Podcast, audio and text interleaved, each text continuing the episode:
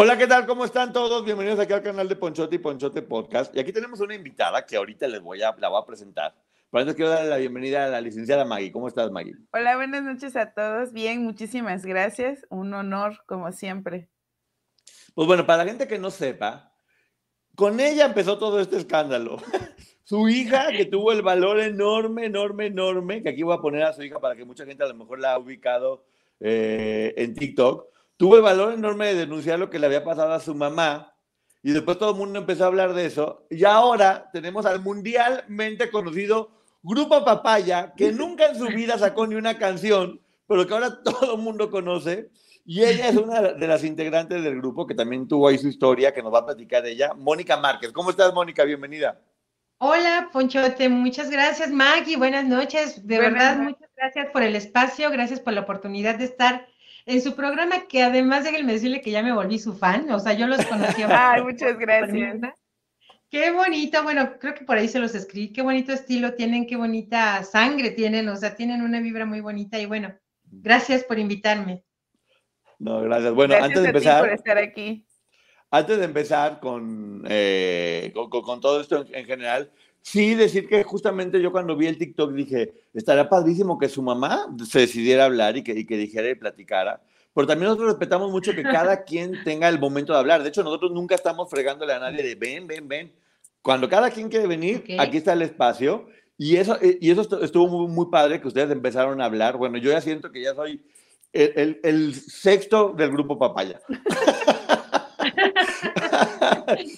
Pues sí, fíjate, ya que, ya que no pasó nada en ese tiempo, está pasando 30 años después, ¿no? Con ustedes, este, y bueno, y con los que han invitado también a Jorge, con los TikToks, eh, y ahorita, bueno, ustedes tienen muchos seguidores por lo que estoy viendo, entonces creo que estamos reviviendo con ustedes, ¿no? Así es, y bueno, nunca es tarde para iniciar, para denunciar, pero quiero que nos empieces platicando tu historia y tu versión. Ahí está el grupo Papaya, que ya es mundial, ahí estás, impresionante tu cabello, qué bien, qué, guapa, qué guapa ayer y hoy, eh, todo el tiempo. Por ahí estás. No te conozco. Gracias, esta foto era como cuando éramos a un gitano. Ah, ok, gitano. Tu cara, pero bueno, se ve que tienes muchísima personalidad y muchísima fuerza, ¿eh? Yo veo una persona con mucho carácter. A ver, pero vamos a platicarnos. Platícanos tu historia y ahorita vamos a preguntar. Voy a contar. Ok, voy a contar más o menos. Yo estaba felizmente estudiando en Estados Unidos y de repente me llama mi amiga Mirna o Jorge, no recuerdo quién es de ellos.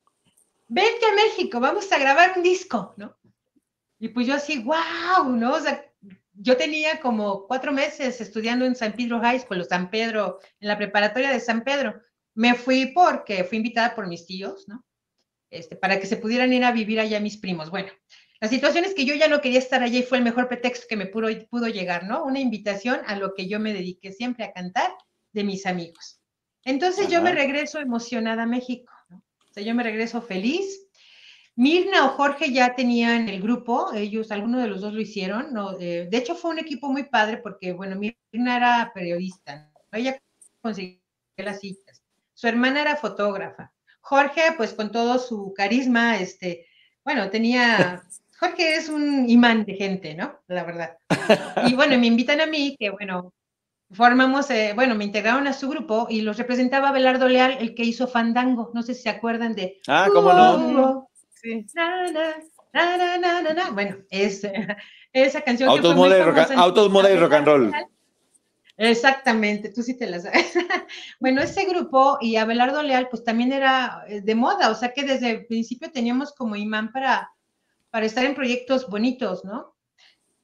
Y bueno, resulta que yo me regreso, empezamos a, a, foguearnos con la prensa. En la prensa éramos muy conocidos por Mirna, ¿no? Nos invitaban a muchos eventos, de hecho. Y de repente Mirna consigue lo que ya les contó Jorge, ¿no? La cita con, con Sergio Andrade. Fuimos a audicionar, a Sergio le encantó el producto, o sea, a lo mejor ellos no lo mencionaron tanto, pero yo sí me acuerdo mucho de la cara de Sergio y de Carlos Vargas, que es uno de los compositores también. Ellos ah, se quedaron como impactados con nosotros, o sea, como que los cautivamos muy fuerte. Y entonces, en efecto, al principio, la verdad es que yo coincido con Jorge, ¿no? Al principio tampoco es todo tan terrible con Sergio, aunque es una persona desafortunadamente con los problemas que ya comentó mi amiga Mirna, de, con su carrera de psicología que ella puede identificar. Em, Sergio tenía también una parte, em, es un genio musical, es una persona también que se le notaba que estuvo herido, que, que venía con algo de dolor y con una alegría por la música. Yo siempre noté que cuando estaba con nosotros, él estaba contento, o sea, dentro de su, dentro de su rudez, ¿no? Dentro de, porque sí caminaba así muy rudo, como lo señaló Mirna. este, sí, sí, sí, era así. Hola, ¿qué pasó? Buenas tardes, ya llegué, ¿no? Y, o sea, sí era así. Pero como yo siempre noté que con nosotros él tenía como una suavidad, ¿no? O sea, como que algo, algo lo motivó mucho, ¿no? Y bueno, entonces resulta que cuando lo conocemos, todavía el proceso para firmar el contrato tardó un poquito. En ese inter, yo me voy a Acapulco este, con una amiga y sus papás, y bueno, esta historia la cuento a ratito, ¿no? Y casualmente conozco al Buki allá, Marco Antonio Solís, bueno, esta historia después la cuento, si es que, si es que bueno, sí, que la cuente. Ah, y regreso, ¿no? Pero él me dice que no firme contrato con Sergio, que no era una buena persona, Marco me lo advirtió. Y él me dijo, todo el mundo tiene derecho a cambiar. De hecho, yo me equivoqué, él me lo dijo. Yo me equivoqué en el pasado, ¿no? Él se había arrepentido. Bueno, ya, yo me estoy metiendo en chismes, pero ahorita hay un chisme por ahí, Beatriz se Entonces, entonces no es tan chisme, ¿no? O sea, ahí está como de moda todo, el, todo este rumbo. Este, él, él, me dijo que ella había sido el amor de su vida, regó cuando se relacionó con Maricel, que él había tenido oportunidad de cambiar, y me lo comentó por el asunto de Sergio Andrade, ¿no? O sea, él me dijo, ¿sabes qué? No firmes, yo me voy a una gira, eh, en ese tiempo los books estaban muy fuertes, ¿no? Los contrataron en Rusia, era una gira muy larga, y me dijo, espérame, no firmes, yo regreso y te voy a buscar. Pero bueno, ahorita cuento esa historia, me, me regreso Oye, Moni, a, a ver, firmar. Moni, espérame, nomás, antes de continuar, que la gente sepa que Ajá. Mónica podría ser en este momento, nomás por las decisiones que tomó, la señora Buki. Por eso vamos a verlo más adelante. Continuemos Sí. con la historia, para que quede como preventivo, para que la gente se quede picada. Pero sí, sí. Ok, entonces yo regreso este, a la ciudad, bueno, ya estamos otra vez con mis amigos, y llega el momento de firmar, y yo me quedé, híjole, pues Marco ya no me habló, ¿no? En ese tiempo no había celulares, ¿no? O sea, él me hablaba directo a mi casa, pero en esa vez no llamó, yo dije, no, pues ya voy a firmar, o sea, es Sergio Andrade, o sea, Gloria Trevi era lo máximo, ¿no? Con el doctor psiquiatra, era así como que, wow, la verdad era una emoción muy grande para nosotros firmar con Sergio, porque Gloria era la revelación del momento, o sea, Gloria, yo creo que ustedes recuerdan, ¿no? O sea, ¿Cómo sí no? causó un boom tremendo, ¿no? O sea, impresionante, impresionante. Entonces, bueno, obviamente, pues también era un sueño para nosotros, era una emoción enorme, ¿no? Así como que estar en el grupo, continuamos siendo gitano todavía. Eh, eh, nos- en efecto, nos puso Jamaica, pero se les olvidó otro nombre que nos quería poner, que era Shango, ¿no? Ese es Shango, un- al parecer, es Es un algo- dios, ajá, ¿no? Algo cubano, algo de la santería, Sí, ¿no? Es, es el dios cubano. Es como, de, de la santería cubana es como el dios Shango. Ajá, es algo muy fuerte, ¿no? Y bueno, Benjamín Córdoba estaba con nosotros en el grupo y él era muy católico, ¿no? Él era súper católico. Gracias a Dios, yo creo que tuvimos muchas protecciones, ¿no? Por, por nuestras familias, por la oración. Bueno, nosotros somos creyentes, casi, casi todos los del grupo, ¿no? Y Benjamín se opuso, dijo, no, o sea, fue el que dijo, eso es algo cubano, yo no sabía, ¿no? Nosotros no sabíamos, y vemos como Shango, yo lo, yo, yo relacionaba como con un chango, ¿no? O sea, como, no Shango, como con algo, sí, o sea, yo decía que no, ¿no? Como un chango, ¿no? Y, un en chango elegante, este, Shango. pues, sí, algo así, ¿no? Un Shango nice, pero Benjamín fue el que nos sacó de todo esto, ¿no? Nos empezó a decir que no, Benjamín como que empezó a intuir que ya todo estaba mal con ese hombre, pero nosotros no nos habíamos dado tanta cuenta, ¿no? Después ya de ahí nos pasó a papaya, ¿no? Que igual decíamos papaya, o sea, de hecho cuando la gente nos preguntaba cómo se llaman, yo así como que tú diles, ¿no? Tú diles, tú diles. O sea, no papaya, ¿cómo? Papaya, ¿no? Sí, era feo, la verdad, porque Po- Popollo, popollo. Sí, casi, casi era de, te escondes y dices el nombre y luego ya te destapas. Quizá ahorita no se hubiera sido tanto, ¿no? Por la época en la que viendo que ya, bueno, ya hay de todo, pero en esa época que era como una sociedad más conservadora todavía. ¿Se congeló? Sí, se congeló ella, ¿verdad? No somos nosotros. Pero bueno, nos está contando en, exclusiva. Eh. Ah, perdón, Mónica, te, congelaste ahorita, por eso no te pudimos eh, seguir escuchando. Sí. Pero a ver, ya, continúa. Sí, sí, vi como las rueditas en la pantalla de, dije, ya no ah, estoy, pero bueno, creo que ya estoy. Ya, ya estás. Volviste. Y bueno, entonces, ya regresé. Qué miedo que nomás dijiste el, el, chango y se fue. Fíjate que sí, ¿eh? Fíjate que sí. Sí, yo sí creo en, bueno, yo creo completamente en la vida espiritual y, y sí, pasó algo con Jorge igual cuando comentó cosas y de repente también se congeló, ¡qué miedo! y bueno, ahorita también vamos al miedo de que les cuentan que yo me puse a llorar con la canción de Échenle leña. sí, a ver, ahorita vamos a ver esa parte. Bueno, la situación es que, en efecto, yo tengo el testimonio de haber estado en la compañía con Sergio y haber visto cosas muy extrañas. Gloria siempre llegaba conmigo, me agarraba el cabello y qué bonito cabello y me hablaba muy bien. Y Jorge cuando le intentaba saludar, era así como que Jorge es un fantasma, no existe, ¿no? Sí era muy extraño para nosotros o para mí también, era muy raro verlas cómo pasaban, niñas muy bonitas, este, medio fachositas, medio cochinitas, o sea, porque se ve que se ve que no nada más era Sergio, ¿no? O sea, como que era un requisito, yo creo que te conservar el extracto, ¿no? O sea, el, lo de toilette, de perfume, de cuerpe, de cochiné, de como de dos semanas, ¿no? O sea, de verdad, o sea, eran, era una cosa así, se levantan el cabello, ¿no? Gloria, Gloria de hecho nunca fue así con el cabello como lo muestran, bueno, lo mostraba, ¿no? Siempre fue como un cabello lacio bonito, como si se lo plancharan, como, como, se usa, como se usa ahora, pero no se lo planchaba, o sea, esa era Gloria, Gloria pasaba desapercibida, ¿no? Me acuerdo mucho que íbamos enfrente de la compañía cuando estaba en la colonia tabacalera, había una fonda, y a veces íbamos a, a comer ahí, y bueno, nos volteaban a ver a mi amiga Mirna y a mí mucho, y a Gloria nadie la volteaba a ver, o sea, pasaba desapercibida, o sea, sí una cara muy bonita y todo, pero era tan discreta, vaya. sí, escondida, ¿no? Tan flaquita, su cabellito tan planchadito, o sea, bueno, no se planchaba, pero me refiero, o sea, su look que no se reconocía, a Gloria no la reconocían. Impresionante, nosotros pues pedíamos nuestras comidas corridas, así bien rico, y ella pedía un consomé de pollo desgrasado. No podía comer más, ¿no? O sea, sí era así como, ¿por qué? Si están bien flaquitas, ¿no? O sea, era impresionante ver la disciplina que tenían hitleriana. Yo creo que por eso la canción de José T. Martínez de Chinileña, que era para Hitler, a Sergio le gustó porque pues él tenía una disciplina yo creo que más fuerte que la de Hitler, ¿no? Entonces, eh, el verlas que sí, en efecto, sí entraban. Hola Sergio, buenas tardes, gracias, por favor, tal cual. O sea, no tenía una lógica, ya te lo comentaron mis compañeros, no tenía una lógica su razón de hablar, su razón de, de combinar las palabras de la pleitesía que le rendían a él, ¿no? No era lógico lo que estaba pasando. Y en esa compañía este, también conocimos, bueno, a, clase 69, ¿no? De hecho, iba Charlie, el de Magneto, era hermano, es hermano de Flavio César. Y a mí me acompañaba siempre el papá de mi hija, casi siempre no me dejaba sola.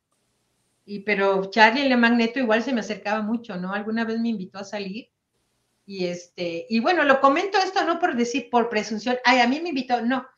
Eh, hablando de la psicopatía, pues yo no sabía que estando con Sergio Andrade, que, que, bueno, ahora sabemos que es un psicópata narcisista, yo tenía un novio que también era psicópata narcisista y no lo sabía, ¿no?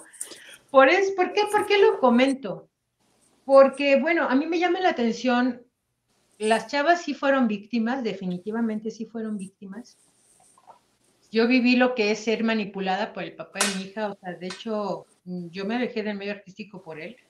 Entonces comprendo cómo ellas fueron capaces de hacer tantas cosas por una manipulación. Bueno, obviamente mi manipulación fue muy diferente, pero también hay otra parte en la que yo siempre me he cuestionado. ¿Por qué a mí, mis papás, por qué los papás de Mirna, por qué, o sea, de, no sé, bueno, en nuestro caso como mujeres, pues nunca, a mí nunca me hubieran dado permiso de vivir con él. Digo, no nos propuso vivir con él, ¿no? Pero tuve otra anécdota, este, cuando estábamos en la escuela de arte, yo también estudié periodismo y arte en televisión, solo me gradué en arte, no en periodismo, en la misma escuela que ahí nos conocimos. A mí me mandó Selena y Gareda porque, bueno, de la escuela de arte nos mandaban a, a programas, salíamos, yo salí en El Camino Secreto con Daniela Romo, como extra con, con Timbiriche en videos, así nos mandaban a hacer cositas así. Me conoció Selena Gareda, que era la directora de coordinación coreográfica, y ella me tenía mucha fe, me decía, es que tú vas a ser alguien bien importante, ¿no? Ahí conocí a Chayanne también. Yo era muy también... llegaba y me, me, decía, hola, soy Chayanne, y yo por dentro, ya sé, pero yo era muy, muy tímida, ¿no? Así como que, oh, no, o sea, así. La verdad es que ahora recapitulo mi vida y digo, qué bárbara, pero bueno, son detallitos. Que eh, escribe un libro, escribe un libro, yo de Chayanne. Me mandó a la audición de una película con Carlos Saura, que fue el que hizo Carmen de Bizet. Yo tenía 14 años, tenía que dar el perfil de una chica de 18, ¿no?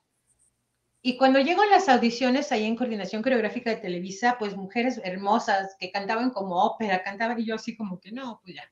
Pasé, pasé, pasé este, las pruebas de, de, de coreografías, capa de, de voz, de, actuación, y me quedo con el papel estelar. Yo tenía 14 años.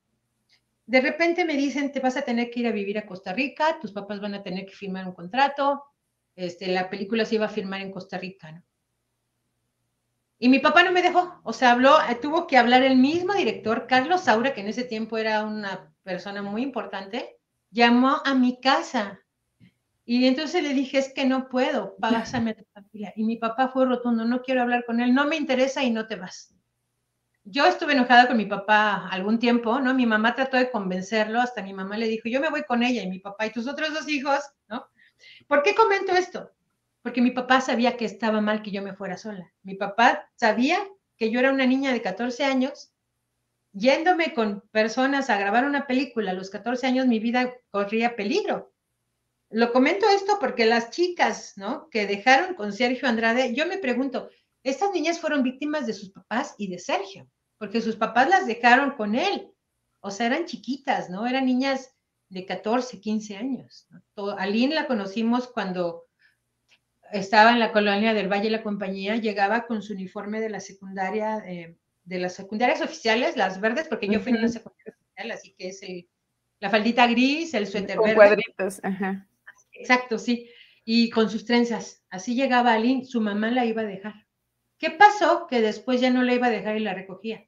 ¿Qué pasó? Que después la tuvo que dejar que se quedara ahí. Entonces, yo creo que también había un interés de los papás que no los dejó pensar en el peligro de las chicas, ¿no? Entonces, yo creo que aquí hay un doble victimismo, ¿no? O sea, porque si se puede manipular a una persona de 18 años que yo ya tenía cuando conocí el papá de mi hija, por ejemplo, ¿cómo no se va a poder manipular a una chiquita de 14, de 13 años? Oye, pero ¿qué opinas de que en aquel tiempo y, y aún ahora los papás daban permiso de que sus hijas estudiaran, no de que abusaran de ellas? O sea, pudo haber pasado, ¿no? Los papás en realidad lo que querían era que sus hijas se superaran y que crecieran.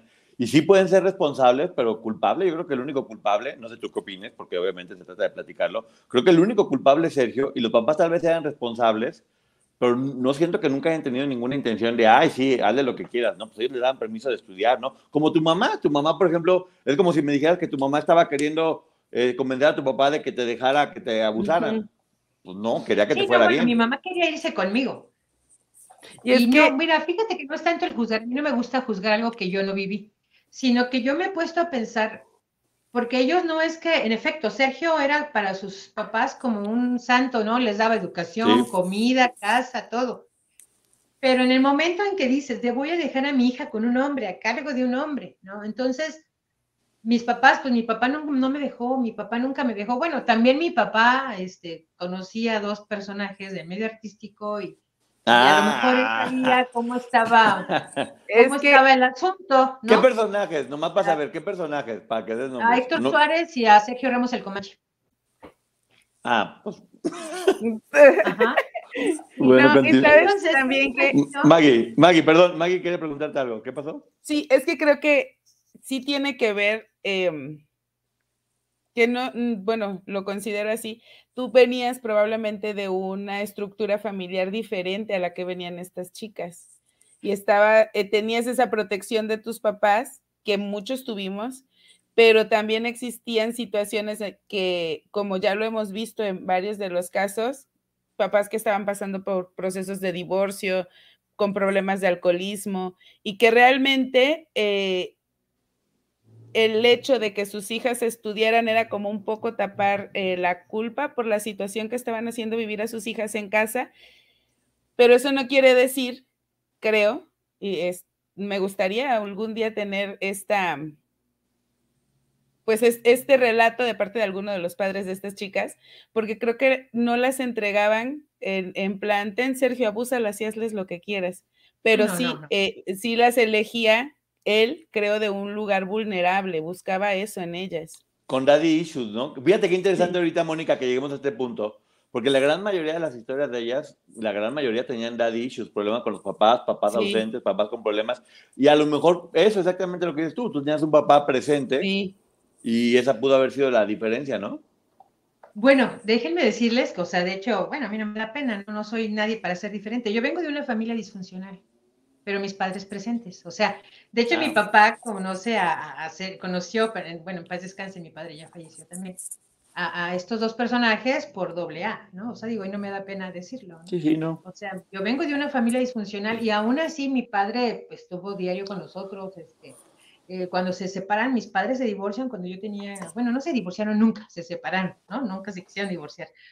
Eh, yo tenía 15 años, fue muy fuerte, fue muy difícil pero, y sí, sí te afecta, sí me afectó en muchas áreas, pero sin embargo siempre estuvieron atentos, ¿no? Eh, bueno, a lo mejor esa es la ventaja que yo tuve, que a pesar de venir de un hogar disfuncional, mis padres, mi madre, pues una madre, ya saben, las mamás de, antes, ¿no? O sea, impecables, siempre este, atentas. Y mi padre igual, siempre responsable, siempre proveedor. Y, y, y, bueno, a lo mejor esa es la diferencia. Por eso también lo comento porque no es porque diga, quiero juzgar a las chicas, no, o sea, yo sé que ellas se fueron manipuladas completamente, o sea, no tenían capacidad de zafarse de esa manipulación por la edad que tenían. Menos de una persona que ya se dice que tenía un estudio de psicología inversa o psicología obscura, ¿no? Que además yo me puse también a estudiar todo eso por, por lo que yo viví con el papá de mi hija y comprendo que Sergio sí es un enfermo. Sí, dime, ¿Tú qué edad tenías en ese momento? Yo tenía 18 años cuando llegué con Sergio Andrade. Ah, muy jovencito también. Eh, pero a ver, síguenos platicando el chisme. La más chica del grupo. Pero síguenos platicando el chisme porque nos quedamos bien interesantes. Ya, formaste parte del grupo Papaya y luego, porque ya no tienes que platicar cuando lloraste en la cabina porque te puso a cantar el ACRG y cuando este hombre te empezó a echar el can. No, todo, todo ese chisme ya estamos acá pendientes, Mónica. Órale, que salga de tu pecho. Bueno, mira, Este, cuando estábamos en, Estados Unidos, a mí me impresionó este, el talento de Sergio Andrade, ¿no? O sea, era un hombre que llegaba y pa, pa, pa, pa, en dos segundos ponía, bueno, dos minutos, arreglos de una canción, ¿no? Y, coros, y bueno, nos montaba, y en efecto, nos montó un coro diabólico, hace unas risas así muy extrañas. Yo no sé por qué me tocó entrar a mí solita a la sala de grabación con la luz apagada, solamente creo que tenía un reflector. Y te juro que yo sentí, o sea, todavía me acuerdo y, ay, no, y sí siento feo, o sea, sí siento feo. Ay, cuenta que estaba ah, ah. rodeada de una multitud de cosas, de gente, de entidades. Yo sentí, no sentí algo raro, sentí como cuando estás, y regreso a eso, mira, y no sé, no sé si mis compañeros por decir que yo lloré cuando en el estudio, este, me está, hasta quiero llorar, te juro que recordé ahorita, me fui a ese momento y en efecto sí, sí sentí como si estuviera en medio de un salón oscuro y, y hubiera muchas personas paradas ahí rodeándome. O sea, yo sí lo sentí así, ¿no? No sé por qué, creo que ellos no los metieron solitos, o no me acuerdo si los metieron solitos también, y que no. a mí me pasaron solita a grabar, porque además yo tenía en ese tiempo un rango vocal muy, muy, muy, muy extenso, ¿no? Y entonces no sé si estaba en los agudos más fuertes o qué, pero no podía por el miedo que tenía. pero ¿qué explicación le daba, eh? Perdón, ¿qué explicación le daba? Oiga, vamos a cantar algo bonito o, es, un, es, un, otro idioma o qué le decía. No, no nos decía nada, ni nosotros nos atrevíamos a preguntarle por qué, o qué quería decir, ¿no? Pero... Porque sí tenía mal que- carácter, porque tenía mal ¿Perdón? carácter o por, porque tenía mal carácter o por el olor. Sí, porque no le gusta además que lo cuestionaras, ¿no? Era lo que el señor decía y, o sea, esa gente no le gusta que las cuestiones, ni siquiera les interesa escuchar de ti, ¿no? O sea, ese tipo de personajes así son, ¿no? O sea, es lo que ellos dicen y se hace. ¿no? O sea, El olor, bueno, eso ya era así como que yo creo que también con eso nos dormía, nos hipnotizaba, porque este, no, sí, sí, sí. sí, sí, Duerme. Por eso, le, por eso le pusieron la puerca, ¿no, Jorgito?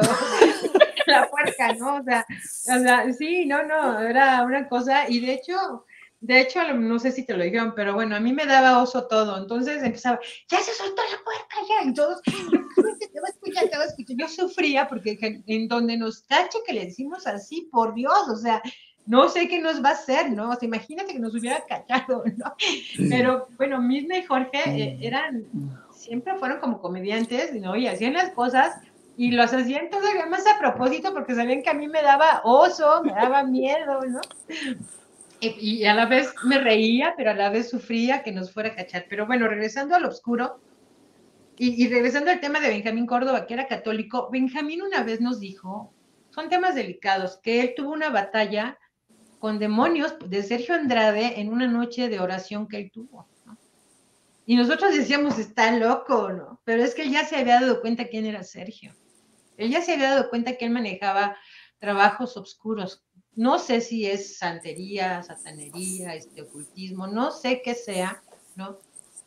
Nunca, nunca nos constó algo así, la ciencia cierta. A mí me habían dicho que era santero, pero bueno, luego dicen que era otra cosa más fuerte, ¿no? Yo creo que sí era hacía rituales más fuertes, ¿no?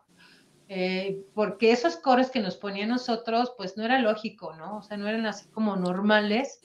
Eh, no he investigado a ciencia cierta lo que dice Saretsema, este, que era parte de lo que nos ponía, y las risas que ya hizo bien Jorge, ¿no? Este, en la grabación. Sí. Pero, o sea, ahorita sí como que da risa, pero era una, ja, ja, ja, era una cosa que se escuchaba ya con las voces de todos los agudos, los graves de los muchachos y todo, era, era muy fea, ¿no? En, en la grabación a lo mejor no se aprecia tanto, pero cuando lo estás marcando canal por canal, voz por voz, se, sí te sorprende. Y luego ya todo junto, pues todavía más. Y luego el Saretsema, Saretsema. O sea, también eran como rituales, ¿no? Como cantos, ay, no vaya a pasar algo ahorita, pero. No. To- to- todos lo cantaron. Sí, sí, sí, o sea, no, de verdad que, que sí era algo impresionante cómo se sentía esa cosa oscura, ¿no? Yo también entré, a, ellos se les olvidó, pero yo también entré a ese cuarto en donde ellos dormían. Yo recuerdo haber visto dos colchones, recuerdo haber visto envolturas de papitas, de gancitos, de, de todo lo que te puedas imaginar, así de, bueno, ya estoy diciendo marcas, ¿verdad? Pero Dila, Este, dila. Eh, se ve que ahí dormían todas con él, ¿no? Se ve que ahí dormían todas con él. Este, yo creo que eh, a él era parte, me imagino que es parte de los rituales, a lo mejor el humor, ¿no? El humor de la gente, lo sucio, este, parte del ocultismo, no sé, ¿no? Yo soy ignorante en el tema, ¿no? Mm. Digo, soy ignorante en muchas cosas, pero pues bueno, más en esas cosas de ocultismo. Y sí, sí, Benjamín yo creo que se salió por eso, ¿no? Que renunció a estar en el grupo con nosotros. De hecho, Benjamín actualmente se dedica, tiene una labor muy bonita, ¿no? Este, hay un programa que, que les pone luz en las casas de comunidades este, muy pobres y hace obras de teatro multimedia que hablan de la creación, este, hace obras de teatro para jóvenes, este, católicos, o sea, él se dedicó eso, él sí sabía, él sí sabía con qué se estaba enfrentando el grupo Papaya, ¿no? Él sí sabía que Sergio estaba en cosas obscuras, ¿no? Él sí nos dijo, es que de verdad tuve una batalla con demonios muy fuertes de Sergio. Pero nosotros, pues así como que, a lo mejor, ahorita se los cuento a ustedes y dicen como que, híjole, pues como que, que están medio loquitos. Así lo vimos en ese momento, ¿no? No, pues no tiene lógica. ya es más abierto el tema. eh, bueno, a lo mejor ustedes no, pero bueno, me refiero a, a la gente en general. eh, hablar a veces cosas que no conocemos, así como que, ay, está medio raro esto, ¿no? Y, pero él sí tenía conocimiento de que había cosas obscuras que sí se manifestaban, ¿no? Y Benjamín se fue, se salió del grupo, ¿no? Benjamín se salió, después estuvo en los chicos del Boulevard. Pero yo creo que Benjamín renunció al grupo por eso, por Sergio. ¿no? Nosotros pues seguimos aferrados, ¿no? Queríamos ser famosos, queríamos ser este, famosos al nivel de Gloria Trevi o más si se podía. Y además yo creo que sí lo íbamos a lograr.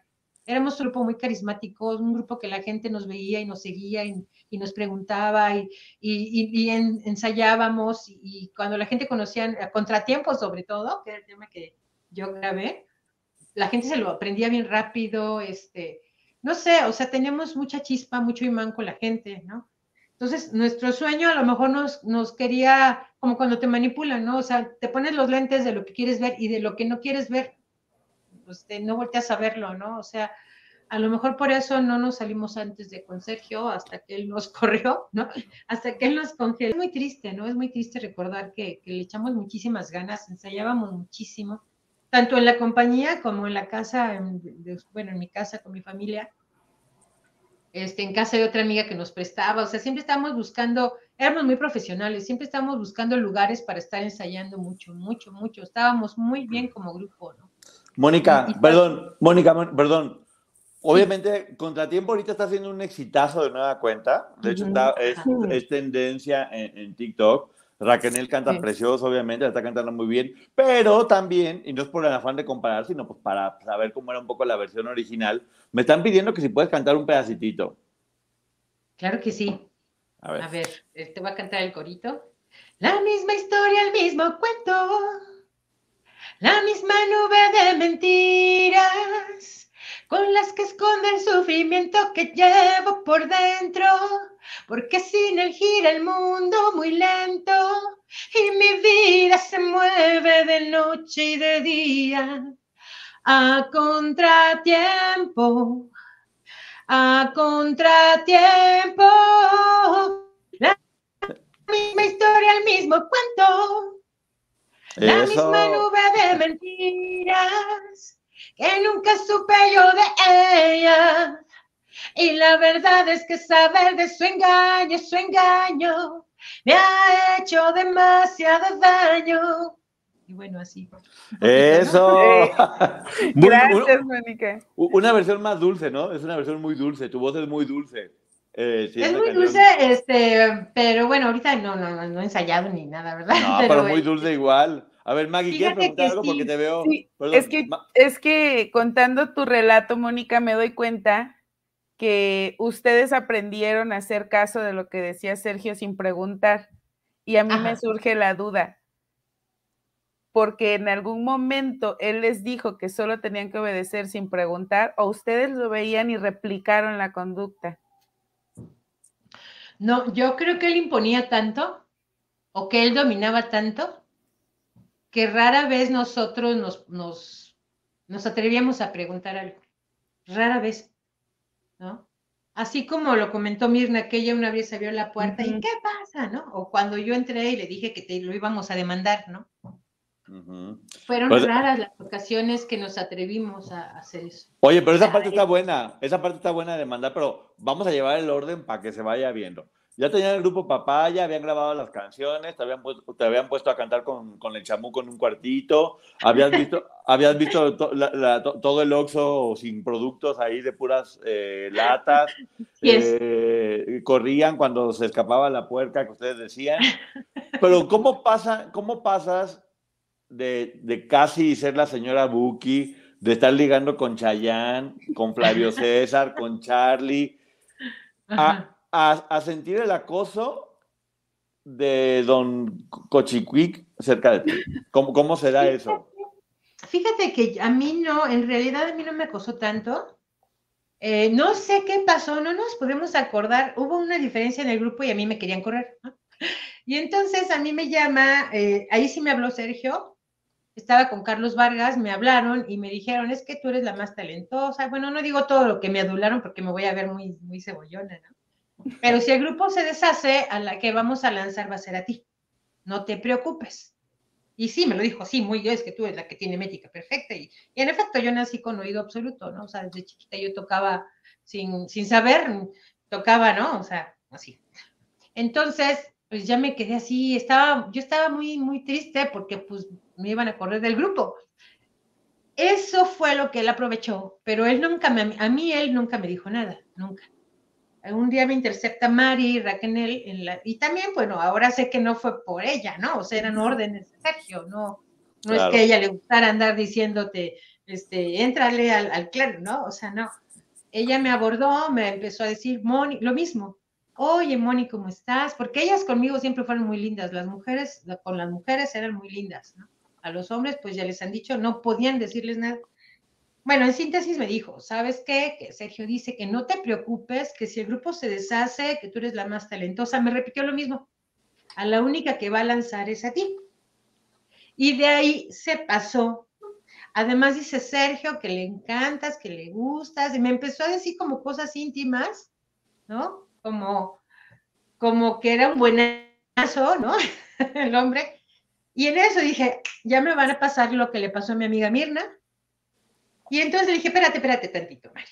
O sea, a mí no me digan nada. Dile a Sergio que no se olvide quién es mi novio, que no me vuelvan a molestar. Pero se lo dije enojada. Se lo dije así como que, no, ya va conmigo, ¿no? Entonces yo no, yo creo que también cuando tú no quieres algo, bueno, en mi caso, ¿no? En mi caso yo, yo no tenía 14 años como las niñitas, ¿no? Yo ya estaba más grande. ¿No? 12. Eh, pude ser tajante, ¿no? O sea, no me, no, no, me, no me quise arriesgar a que hubiera una segunda vez, ¿no? Y el papá de mi novio, bueno, el abuelo de mi novio tenía en ese tiempo, bueno, yo no lo conocí cuando pasó eso. La cosa es que Sergio trabajaba en los hoteles del, del papá de mi novio, tocaba el piano, Olga Brinsky tocaba también este, tocaba el violín con su papá, no sé. Y sabían que, que la familia del papá de mi hija era familia, este, muy poderosa, no de, dinero, sino poderosa de que las relaciones políticas que tenían, ¿no? ¿Por qué? Porque el hermano de Sergio Andrade era un diputado también, o sea, algo por ahí vino a la relación. Fue lo que a mí me ayudó. A mí me ayudó que ya no me volvieran a decir nada, pero pues también me ayudó a que ya no pasara nada, ¿no? O sea, a que nos congelara Sergio, a que ya al, al no pertenecer al clan, ¿no? O sea, porque pues era, yo creo que uno de los requisitos, hoy lo estaba pensando, bueno, ¿por qué tenías que acostarte con él para que te lanzara? ¿Por qué tenías que ser su mujer? Bueno, pues es que también dicen que cuando, eh, cuando la carne se une, se pasan los demonios, ¿no? Entonces yo me imagino que él tenía que hacer a las mujeres sus mujeres y pasarles lo que era él para que le fueran fiel y poderlas manipular mejor. Yo me imagino, ¿no? Que eran legiones de demonios las que él pasaba cuando tenía una relación con alguien. Eso ya es imaginación mía, ¿no? De las cosas que yo he investigado, he leído en alguna vez, en alguna ocasión, este, porque bueno, sí se dice eso, ¿no? Que son legiones las que vienen, ¿no? No, no es un demonio, es, uh -huh. son legiones. Pero bueno, ya es meternos a temas más profundos que no puedo desglosar yo y no conozco al 100%. Entonces, bueno, ahí fue el asunto de que dices, ¿por qué? O sea, ¿por qué tenía que ser el requisito? Y entonces, bueno, pasa el tiempo y me entero de que en muchos lugares, para ser famosa, pues es un requisito. Y además no nada más con uno, ¿no? O sea, es con el que pida el cartel de, de así que el catálogo más bien, ¿no? El, catálogo y, y no sé si a todas las mujeres, pero a muchas mujeres les ha pasado eso en el medio artístico, ¿no? Y no creo que todos los productores estén tan enfermitos como Sergio, porque bueno, Sergio sí padece ya una enfermedad crónica, ¿no? Porque psicópatas, psicópatas narcisistas hay muchísimos, pero pues hay, hay, niveles y él es ya un psicópata narcisista crónico que no, se da, no alcanza a darse cuenta del daño que hace por lograr sus objetivos, ¿no? Sí, porque Oye, además él juega el papel de víctima y entonces creo que no termina de entender el daño que genera. Y empezando, y creo que es, es lo, por lo mínimo el destruir los sueños de tanta gente. Y yo tengo bueno, una pregunta, perdón, Mónica, tengo una pregunta que me parece muy importante. Sí, Maggie. Mirna nos contó de una pequeña que veían eh, que estaba ahí, que incluso también la vieron en Los Ángeles grabando. ¿Tú qué nos podrías contar de eso? Ay. Pues sí, sí la vimos. Sí la vimos, este, yo no recuerdo a la niña tan pintorrejeada ni con lentejuelas. Era, estaba recargada en, un, en la pared del, del, del, motel, porque allá dice motel entrance, ¿no? Uh -huh. eh, son como edificios, ¿no? No son tanto como los hoteles de México, son como edificios a la calle. y una niña muy bonita. Y lo extraño, pues sí, en efecto, sí fue el que estaba solita. Estaba solita, una muñequita, una niña preciosa, preciosa, muy chiquita. O sea, lo triste es que era muy chiquita, pero pues no sé ni cómo se llamaba, no sé quién la llevó. Yo me imagino, Gloria tenía una prima que habla de que ella, ella le abrió, la, le abrió la puerta para que Sergio entrara a su cuarto. No me acuerdo cómo se llama esta prima de Gloria. Brandy. Ah, ella, Brandy. Ella era americana, ¿no? Esta niña tenía todo el look de ser americana. Yo me imagino, o sea, estoy hablando por hablar, ¿eh? O sea, no me consta nada. No sé, a lo mejor vimos moros con tranchetes, pero yo creo que esta niña era familiar de Brandy. O sea, yo me imagino por sus facciones, ¿no? Por su color, por sus ojos. Tiene todo el look de ser una American citizen, ¿no? O sea, una ciudadana americana. Eh, yo creo que por ahí viene el asunto. Eh, sé que está muy preocupada la gente por ella. Bueno, ella debe de ser ahorita una mujer de más de, de, o sea, de tener ya como 40 y tantos, ¿no? Este, en ese tiempo pues era una chiquita de 12, 13 años, porque así se veía muy chiquita. Y no tengo idea, no nos consta nada. De hecho, nosotras cuando estábamos en la compañía no nos constaba nada de lo que después habló Aline, ¿no? O sea, sospechábamos, pero no nos constaba nada. Entonces, esta niña, eh, no tenemos idea si estaba esperándolos, este, si, si la llevaron este, como a empezar a, a meterse a ese mundo de, del medio artístico, a lo mejor también la querían lanzar, uh -huh. o no sabemos realmente cuál fue la situación por la que esta niña estaba ahí, pero sí, sí la vimos. Oye, algo que también me llama mucho la, la atención es que mucha gente siempre dice, bueno, es que ¿por qué veían y no decían nada? Pues bueno, ¿a quién, a quién querían que le dijeran? En otros tiempos no había redes sociales ni nada por el estilo. ¿Qué era lo que tú o ustedes pensaban que pasaba ahí? Porque es rarísimo ver a un hombre rodeado de puras mujeres a las que tratan mal, que no comen, que están eh, pálidas. ¿A quiénes conociste? ¿Cómo se portaban? ¿Qué, ¿Qué, pensaban ustedes de eso, de lo que veían? Es que realmente nosotros en ese momento, yo creo que estábamos tan metidos en nuestro proyecto que veíamos a Gloria, pues, que ya era famosa y en mi caso yo pensaba que eran como sus asistentes, ¿no? Para mí, a mí se me hacía muy extraño que Mari Raquenel, eh, la verdad Mari Raquenel era más bonita que Gloria, mucho más bonita que Gloria, cantaba mucho más bonito que Gloria, y que fuera así como, pues sí, era como su asistente, Mari era como su dama de compañía, ¿no? O sea, siempre estaba con ella. Aline, pues era una chavita chiquita también, ¿no? O sea, tenía como 14 años cuando la conocimos. Eh, yo nunca vi a Aline cantar, este, no la veía tan integrada al medio. Um, él sí era simpática, Aline sí era así como lo dijo Jorge, o sea, era una, una, chica que siempre sonreía, ¿no? Creo que sonreía más que ahora que la veo en la tele, ¿no? Este, era, era un poquito más, bueno, sí, mucho, muy diferente a las demás. Um, híjoles. ¿En qué sentido? ¿En qué sentido, perdón, en qué sentido era muy diferente a las pues demás? Su vibra se sentía más natural, ¿no? No tan robotizada, no tan, no tan sometida a su mente, porque las demás eran como, tun, tun, tun, o sea, sí era como ver a un robot actuando, hablando, ¿no? O sea, tun, tun, ya llegué, Sergio, te lo juro, o sea, a lo mejor se ve raro, pero así yo las visualizaba. Y Aline no, Aline era como más jovial, como más normal, como más, como más fuera de esa, de esa Matrix, ¿no? No sé cómo llamarle, de ese mundo. Como que todavía no se terminaba de integrar a ese grupo. Así es. Yo creo que también eso fue la que la salvó. Y su mamá, por eso también el detalle de los papás. Cuando nosotros grabamos el disco, nos encontramos, fuimos al, al, a la cocineta, al comedor que había en el, en el, estudio, y la mamá de Aline estaba llorando con, con, Sergio. Estaba llorando, literalmente. Después de eso se casó Aline con Sergio. ¿no?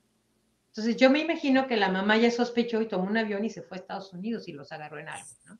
Sí, pasó eso. Uh -huh. La mamá, la mamá fue escondida de California y ahí Ajá. se dio cuenta que estaban compartiendo habitación y ya después de eso Sergio se tuvo que casar.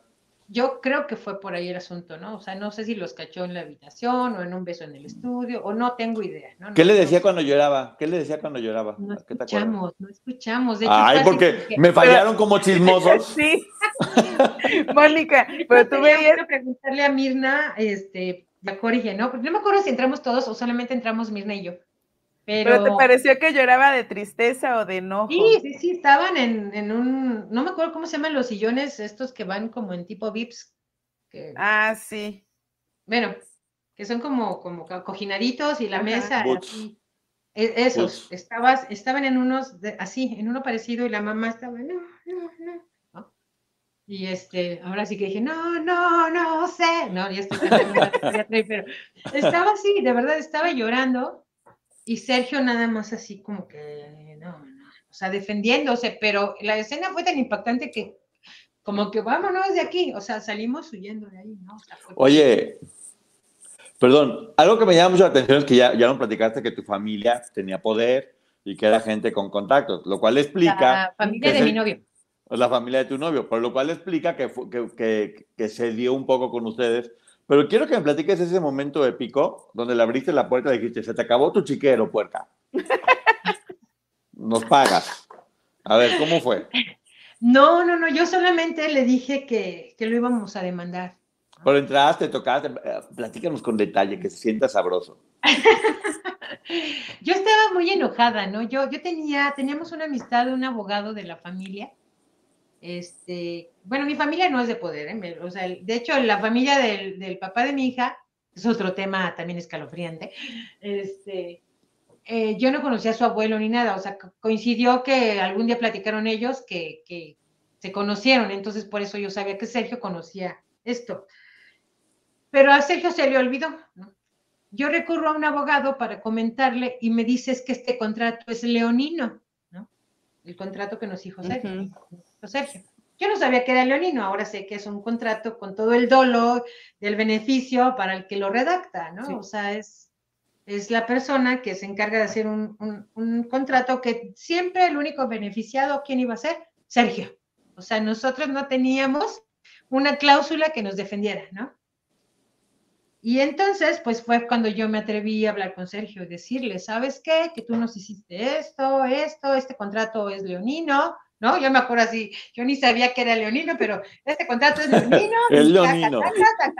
¿no? O sea, sí, o sea, sí se lo dije, ¿no? Y, yo solo recuerdo que Sergio se quedó así como que, mm, no se puede hacer nada, está muy claro todo, ¿no? Algo así, o sea, fue muy tajante también y también ya no me quedó más que y, y ya, ¿no? O sea. Pero ¿cómo le sacaron la lana? Sí tenía él una cosa fuerte. O sea, sí tú podías llegar con agallas, pero finalmente él dominaba. O sea, él estaba en su terreno. Pero ¿cómo, ¿cómo le sacaban la lana? Porque finalmente hubo una indemnización. ¿Cómo, ¿Cómo lo lograste? A eso no lo sé. Eso no me acuerdo. Solo me acuerdo que nos indemnizó. Era, alguien dijo que era el equivalente, fueron 10 mil pesos, algo así, que de cualquier forma era muy poco en esa época. O sea, Mónica. tenerlos congelados tanto tiempo, ¿no? No te hagas. A mí se me hace que le hiciste manita de puerco. bueno, lo bueno fue que no las hice en salsa de chile verde porque me hubiera comido esas manitas sí. No, no, fíjate que no recuerdo cómo fue que nos dio dinero, no me acuerdo. Mirra tiene muy buena memoria, creo que es la que mejor memoria tiene de todos nosotros. Este, sería cuestión de preguntarle a ella, no me acuerdo. Y, lo peor de todo fue que yo no me acordaba lo que dijo Mirna, que le cedimos los derechos de todo. Sí. De todo. O sea, y, de hecho tú escuchas, a mí me da mucho coraje escuchar a, Marlene, por ejemplo, ahorita. Canta horrible, ¿no? No sé si ya la escucharon, la de Echen la leña. Pero canta, ¿sabes qué es lo raro? Que canta muy bien. De hecho, casi todos dicen que, es la, que cantaba después de Mari mejor. Pero en la canción, yo también escuché la de Echen la leña y parece así como que está Poseída. sí, no quería decirlo, pero. Es que no sé si sea la intención que le pedí a Sergio que pusiera la canción, porque la acabamos de escuchar con Poncho y canta muy bonito. Y en esa canción. una de Lupita, ¿te acuerdas? Sí, de Lupita D'Alessio, canta una canción muy bonita. Marlene, increíble. Y en esa de Échenle Leña se escucha diferente.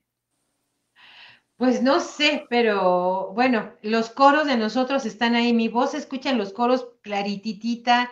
Este, obviamente, así como Jorge lo ha dicho, ¿no? Que de plano la voz de Jorge sí está, está puesta en la canción de A Contratiempo, ¿no? Sí, mucho. Y no podemos hacer nada porque cedimos los derechos, ¿no? O sea, Mirna dice que sí le cedimos los derechos. Entonces, Yo creo que por eso el abogado que vio el contrato, que me dijo que era un contrato leonino, este, pues dijo, no, pues todas las cláusulas estaban bien amarrado para que todo siempre estuviera a favor de él, ¿no? O sea, porque, pues no, pues tú no te das cuenta, o sea, éramos unos jóvenes de 18, este, a 21 años, el más grande, no sé, yo era la más chica, y pues éramos ignorantes, ¿no? Lees el contrato y, pues sí, bien, ¿no? Vamos a ser famosos, firmas, ¿no? No te diste cuenta que si algo no se ve bien, te quedas desprotegida, ¿no? Y más coraje para mí, porque yo por no esperarme un mes o no sé cuánto tardó más Marco Antonio Solís, firmé con Sergio, si no mi historia hubiera sido otra completamente, ¿no? Sí, como en la academia, como en la academia que los ponen a firmar y no saben ni qué están firmando. Le firmale o no entras, pues ok, firmo y cuando menos te acuerdan, ah, hijo, ¿que a quién se las qué? Es que estás jovencito y es tu sueño. Eso, eso jovencito y es tu sueño. Todavía se estila eso, ¿eh? Todavía se estila que tú firmas lo que te digan, porque si no, no vas, ¿no? Entonces, pues, ¿qué es el sueño? Sobre todo el sueño de los que realmente desde chiquitos queremos ser artistas, ¿no? En mi caso, desde chiquita yo a los tres años ponía dos sillas, una cobija y decía, yo voy a ser artista. Nunca dije si iba a ser cantante, si iba a ser este, actriz. No, yo nada más decía, yo voy a ser artista. ¿Por qué lo decía? No sé. Y me ponía a cantar y me ponía a bailar y me ponía a actuar. Oye, spoiler alert. Quiero que la gente sepa que no, la historia que sigue no es truculenta, no era menor de edad, Mónica. Eh, Marco Antonio Celis no intentó hacer nada con ella, no estaba casada. Es una historia bonita, pero quiero que nos platiques tu historia como la chica Buki. Aquí está la fotografía para que, para que vean que hay pruebas y ahí se ve que hay un, un nice to meet you very close. Sí, es muy bonita, como lo dices, Ponchote. Este, cuando yo me fui a Acapulco con esta amiga, que ya habíamos conocido a Sergio, ¿no? Yo ya estaba, iba a regresar a firmar. Vamos a una discoteca que se llamaba El News, ahí en Acapulco. De repente mi amiga me dice, fíjate, es, hay una pantalla, dice, bienvenido Marco Antonio Solís, y yo, ah, pues sí, el Buki, ¿no? O sea, yo así como que bien tonta X. De repente, este, porque sí le pusieron la bienvenida en la pantalla, llega el capitán de meseros, llega conmigo y me dice, señorita, la quiere conocer el señor Marco Antonio Solís, y yo, y luego, pues que la lleve a su mes, le digo, ah, pues si me quiere conocer, que venga para acá, yo todavía Bien, bien. Y de repente volteo, ¿no? Porque bueno, aunque, no sé, a lo mejor Marco ni, siquiera escucha esto, pero bueno, y si lo escucha, así fue. Yo en ese tiempo tenía el concepto de, pero recuerda, ¿no? Con la bandita y así, ¿no? Y, en ese tiempo eras como bien fresota, ¿no? O sea, lo tonto. Y decías, un naco, ¿no? volteo, no, no, no, no, no, bueno, si yo pensaba ignorantemente, cuando yo volteo veo un hombre, no, no, no, no, todo vestido de blanco, una personalidad guapísimo, o sea, nada que ver con lo que para mí era el Buki, ¿no? Yo así, ¡ah! y mi amiga, bueno, se pone verde, azul, morada, de todos colores, y yo, hola, y me dice, hola, ¿cómo están? Empezamos a platicar, ¿no? Yo con toda la pena del mundo, porque pues nada que ver, ¿no? O sea, mi ignorancia o, o mi visualización de lo que representaba en el escenario, un tipazo el señor, un tipazo. Total, nos invita a su, a su mesa de, con sus compadres. Me dice, por favor, invite, las invito a mi, a mi, mesa. Yo no bebía, pero mi amiga sí le encantaba el vino blanco. Me dice, sí, sí, sí, porque nos dijo, les, vamos, les invito una botella de vino blanco. Yo así como, ah, están mis compadres, no hay ningún problema, estoy con familia. Y en efecto, ya pasamos. Y bueno, para no ser tanto el cuento largo, se da el tema de que yo era cantante, se da el tema de Sergio Andrade, me dice, te quiero escuchar, vamos todos a mi suite, estaba, él tenía su departamento en Las Brisas, ¿no? Y el Buki toca la guitarra, ¿no? Nos fuimos todos para allá, me escucha cantar, ¿no? Ahorita como que yo canté tan bonito, ¿no? Con contratiempo, estoy como que nerviosita, pero bueno, me escucha cantar y me dice, vamos a hacer cosas muy bonitas, que no sé qué. La cuestión es que yo estaba toda emocionada, ¿no? Ella me había dicho, por favor, no firmes con Sergio. Salimos a la terraza mientras, bueno, la familia y todos estaban en, la sala. Eh, en, esos lugares tienen como una alberquita y la terracita y se veía la luna y se veía eh, una estrella. Y entonces a mí, yo vi la estrella y, yo, pues, pues, locura de, de, chava, dije, esa es mi estrella, se llama Ario, porque Timbiriche tiene una canción que creo que se llamaba, este, una estrella Ario, y yo decía que yo era esa estrella y se llamaba Ario. Pero así lo dije desde niña cuando yo cantaba las canciones de Timbiriche y de repente se me queda viendo y me dice, ¿sí sabes de dónde soy? Se nos fue. Y, y justamente, ahí está, Ah, volvió, volvió. Y justamente me estaban poniendo acá lo que significaban lo que cantaban, pero bueno, ya no voy a leer eso. Síguele con el bu. Síguele con la historia de la princesa y el naco. No. ¿Qué dices tú? Dice, Abrazo al Buki, no, no, no, y digo, con todo respeto, o sea, sí No, fue hombre, galanazo, parece Jesucristo. Porque, bueno, es un hombre divino, ¿no? Eh, bueno, la cosa es que me dice, es que yo soy de Ario de Rosales, y yo le estaba diciendo que la estrella se llamaba Ario.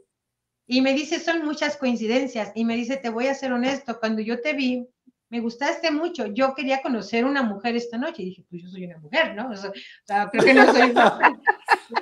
Yo no entendía que él me quiso decir que, que quería otra situación. Y me dice, pero ahora que te conozco, ahora que estoy platicando contigo, quiero hacer las cosas bien. No vamos a perder nuestra amistad, ¿no? Quiero que vengas mañana a mi concierto como invitada especial, ¿no? De hecho, cuando lo conocí, es una foto que te mandé ahí con, está el de rojo, me parece. Yo estoy toda bronceada. Este, Sí, me invitó, está. yo fui la invitada especial de ese concierto, ¿no? Conocí a don Pepito, a su manager, a, a la gente de más confianza, me mandó a su jefe de seguridad por mí, o sea, bueno, una atención que yo no me la acababa, ¿no? Le- obviamente le hablé a mis papás, les conté todo, todo el mundo emocionado, ¿no? Y este, y total que nos despedimos, me, le doy mi teléfono, me dice, yo te voy a llamar, me regala, en ese tiempo eran los LPs de los acetatos, me regala discos, ¿no?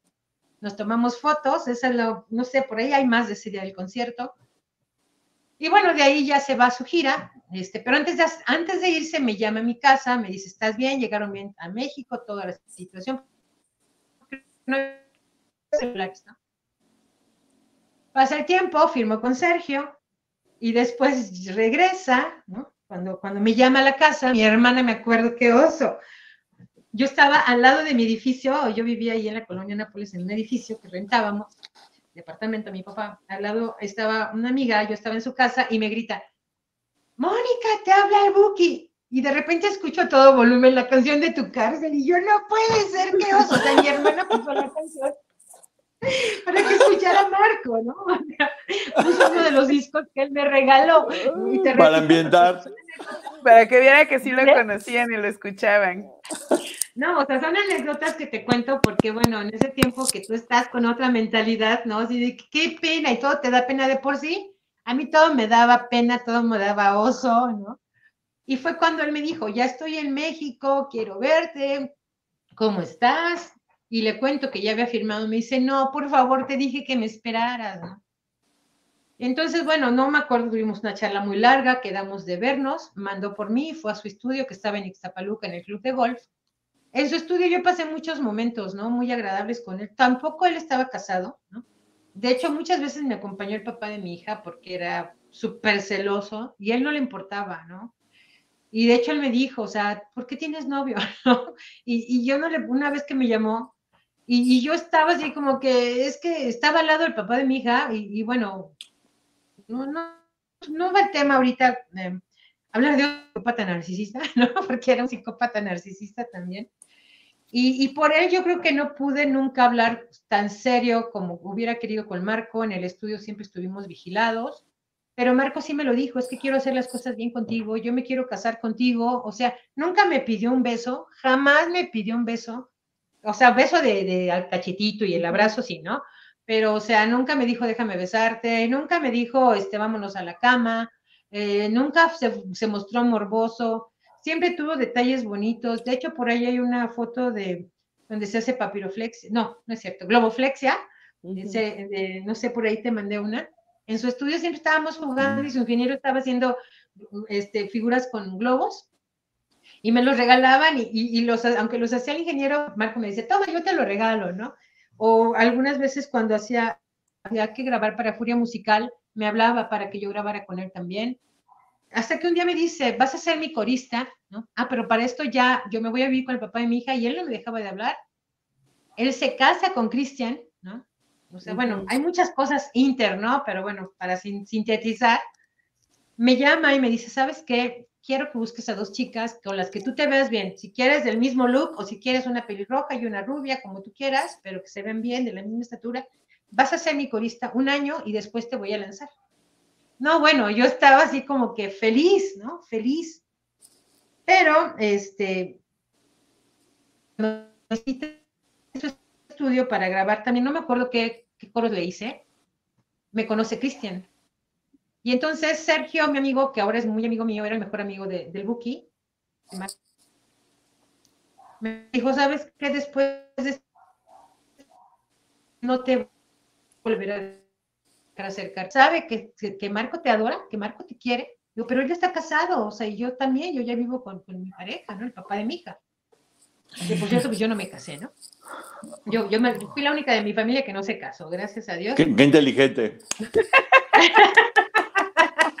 Bien por ti. Creo que es lo único inteligente que he hecho, porque bueno, sí, después vino una situación, una situación muy fea, pero bueno, esa es otra historia. La situación es que en efecto yo le dije a, Cristian, ¿me dejas tomarme una foto contigo y con Marco? Me dijo, no, no, no, tú toma todas las fotos que quieras con mi viejo, pero muy seria. No pasaron dos meses cuando me entero que ya no existen los bookies, que corría don Pepito, que era el jefe de seguridad, mi amigo Sergio García, que es un excelente ingeniero de sonido, él hizo el disco hasta el... Ay, no acuerdo ahorita el tema de Si no te hubiera sido, sería tan feliz. Ah, hasta ahí le hizo los, discos él, o sea, hizo las mezclas, su sonorización y todo. Dormían juntos en la misma habitación en las giras, para que me entiendan, eran uña y mugre le deja de hablar, se desaparece, se va a Iztapaluca, se van a vivir a Los Ángeles. A ellos los presentó una monjita en, en Nueva York, ¿no? ella era decana, ella es cubana, santera, ¿no? Así como que ahora sí que volvemos a los embrujos de amor, ¿no? Ahora sí que como la canción de embrujo de amor, que su hijo, híjole, su hijo me lo ha, me lo ha constatado, ¿no? Me dijo, mi papá está embrujado, mi papá está embrujado es una situación fuerte lo que estoy diciendo a lo mejor. A mí no me consta, pero bueno, su hijo me lo comentó a mí, ¿no?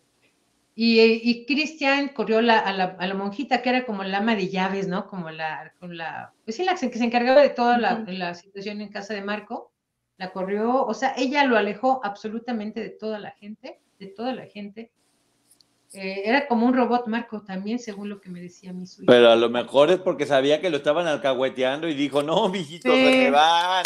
La bola, la gente que me lo alcahueteaba, se me van un, dos, tres, cuatro, aquí uno se va a portar bien. Y mira cuánto tiempo llevan ya de matrimonio bien. Así que ya saben, cuando se casen, señoras, corran a todas las amistades. Oye, sí, ese es el, ese es el secreto. Qué bueno que no te casas, Poncho. Ya vimos que es tóxico.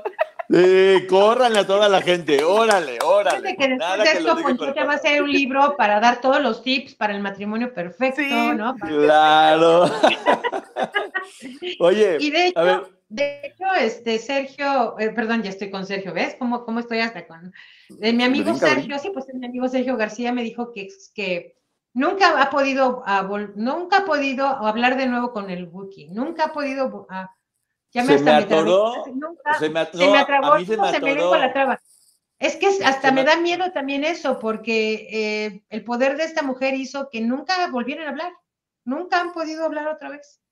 Pero cuando dijiste mi amigo Sergio, sentí como que se me dio un golpe así en el pecho. Dije. A mí también, fue cuando se me fue la lengua la traba.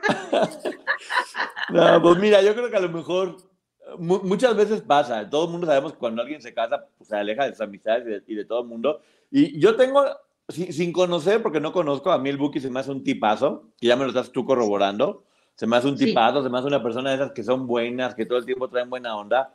Pues cortó de tajo con el Marco Antonio medio pirujín y de ahora me, quedo, con este así como se ve buena onda, porque a mí se me, me vibra muy ligero, la verdad, siento que es muy buena onda. También me vibra que es medio ojo alegre. Entonces yo creo que la esposa tuvo que poner ahí orden.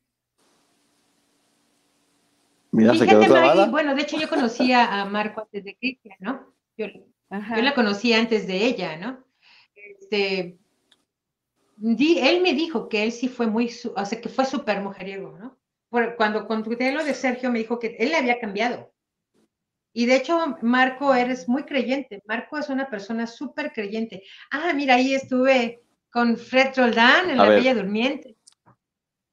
Es que es lo que iba a decir, Mónica, porque ya se nos han acabado el tiempo. Bueno, Obviamente, y seguiste haciendo muchas cosas en carrera, estuviste en teatro, ganaste concursos, eh, hiciste un montón de cosas todavía. La gente muchas veces piensa que si no estás en telenovelas no hiciste nada y la verdad es que hay mucho trabajo por fuera cantando en diferentes lugares, festivales, trabajar con Fred Roldán, que es toda una escuela y una institución dentro del teatro. Y resulta que después de tanto y tanto trabajar, que seguramente buscan manager, buscan PR, siempre buscan la forma de, pues, de eso, que la gente te vea y, conozca tu talento, pues que, te topaste con la principal publirelacionista y manager de tu vida, que fue tu hija. ¿Qué pasó? Carla Ivana, mi niña, sí, mi hija, amo. Te mando un beso enorme, hija, te amo. ¿Cómo? ¿Cómo, cómo, le diste permiso? ¿Cómo fue que subió este video que se hizo viral y que por eso estamos platicando aquí? ¿Te asustaste? ¿La castigaste? ¿Le, diste un porcentaje? ¿La nombraste manager? ¿Qué pasó? De hecho, fíjate que no me enteré yo de los TikToks por ella, yo me enteré por Jorge. De repente Jorge me manda un TikTok y yo, ¿qué onda? ¿Qué es esto? ¿No? Y de repente veo el nombre de mi hija y yo, ¿cómo? No, o sea, ni me pidió permiso, ni me avisó, nada. O sea, ella lo hizo y dijo, lo subo y lo subo y me vale gorro, porque no es justo. Ya me había dicho, mamá, es que está el álbum de, Gloria Trevi y tu canción de Contratiempo, la están sacando y ya no la sacaste tú. Y ella estaba como que indignada, mi niña, ¿no? Por cierto, mi niña también tiene aptitudes musicales tremendas, pero ella no quiso ser artista, ¿no? Este. No, pues después de, tu historia, tú crees que tenía ganas, dijo ni más, yo capaz, que me sale otra puerta y no, yo para qué quiero. sí, que ya, o sea, ya viene con el antídoto, con la vacuna de no. y bueno, Jorge fue el que me enseñó a mí el TikTok. Me dice, mira lo que me mandaron. Y yo, ¿cómo? Y fue cuando me di cuenta que fue mi hija, ya me pongo en contacto con ella y de repente pues saca otro y de repente saca otro, ¿no? Bueno, fueron dos los que se hicieron virales. El primero y este, y sí, fue por mi hija que se encadenó todo esto del grupo Papaya, ¿no? Muchas gracias, hija, porque pues realmente los está con Nomás dice papaya y se desaparece, sí. El Quítate. y el de Maggie, que veo que tienen bastantes seguidores. Vamos a dejarlo como grupo gitano, ¿no? mejor. Sí, mejor. No, ya no, ya aprovecha. Mira. ¿Cómo? No, pero es que si de repente te cortamos es porque tienes un delay. Entonces cuando pensamos que ya te callaste hablamos y después resulta que nos encimamos. Pero bueno, ya se nos pasó la hora, estuvo muy buena la plática, pero ahora viene la tertulia con el grupo Papaya completo, que nos vamos a poner de acuerdo donde ahora sí al fin el grupo Papaya nos va a cantar una canción para que toda la gente que sepa. Ya no sea la que. Ajá. Este, ya nos vamos, ya nos vamos, ahorita nos vamos a preguntas y respuestas con, con Maggie, pero ¿algo más que nos quiera decir Maggie o Mónica antes de irnos? Bueno, a mí me gustaría darle las gracias a Mónica y decir que conocer a Jorge, a Mirna, a Mónica ha sido un gusto porque además están contando lo que vivieron y me parece que lo hacen de forma respetuosa y, la verdad qué tristeza saber que, truncaron su futuro en el medio artístico, o bueno, alguien les truncó ese futuro y que pudieron haber llegado muy lejos, porque aparte los tres tienen una personalidad súper bonita. Pero bueno, siguieron haciendo cosas. Muchas gracias. Este medio es mucho de, de persistir, perdón, y siguieron haciendo cosas. ¿Algo quieres decir, Mónica, antes de irnos? Primero, pues gracias Maggie, gracias Ponchote, porque, bueno, de verdad por espacio, además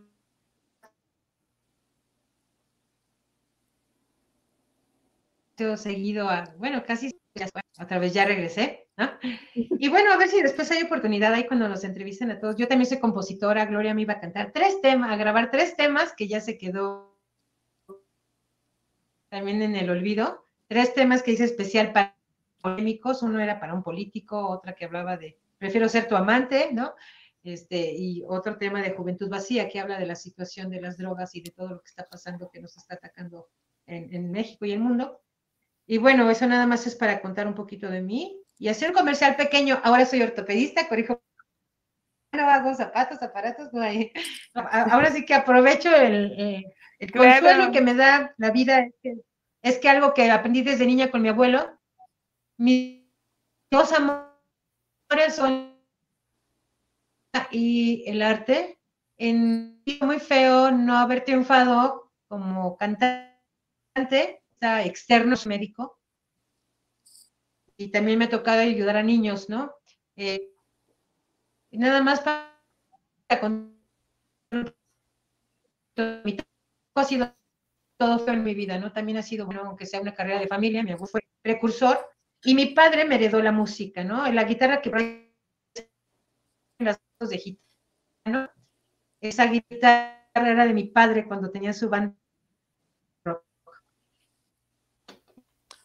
Mónica, se cortó muchísimo, pero bueno, eh, eh, hay más o menos para que andamos a entender y estaba todo muy bien, pero bueno, seguramente ahorita ya el internet está fallando muchísimo y ya cuesta mucho trabajo entenderte, pero bueno, platicamos todo lo más importante, un gusto haberte tenido con nosotros y bueno, gracias Mónica, nos vemos en la tertulia con el grupo Papaya próximamente porque ya se quedó congelada, creo. Sí. Pero, bueno, pero bueno, gracias Mónica, Maggie, a toda la gente, gracias por estar, nos vamos ahorita al canal de la League, Maggie, para preguntas y respuestas, ¿va? Sí. Nos vemos. Mónica, te quedaste trabada, pero gracias.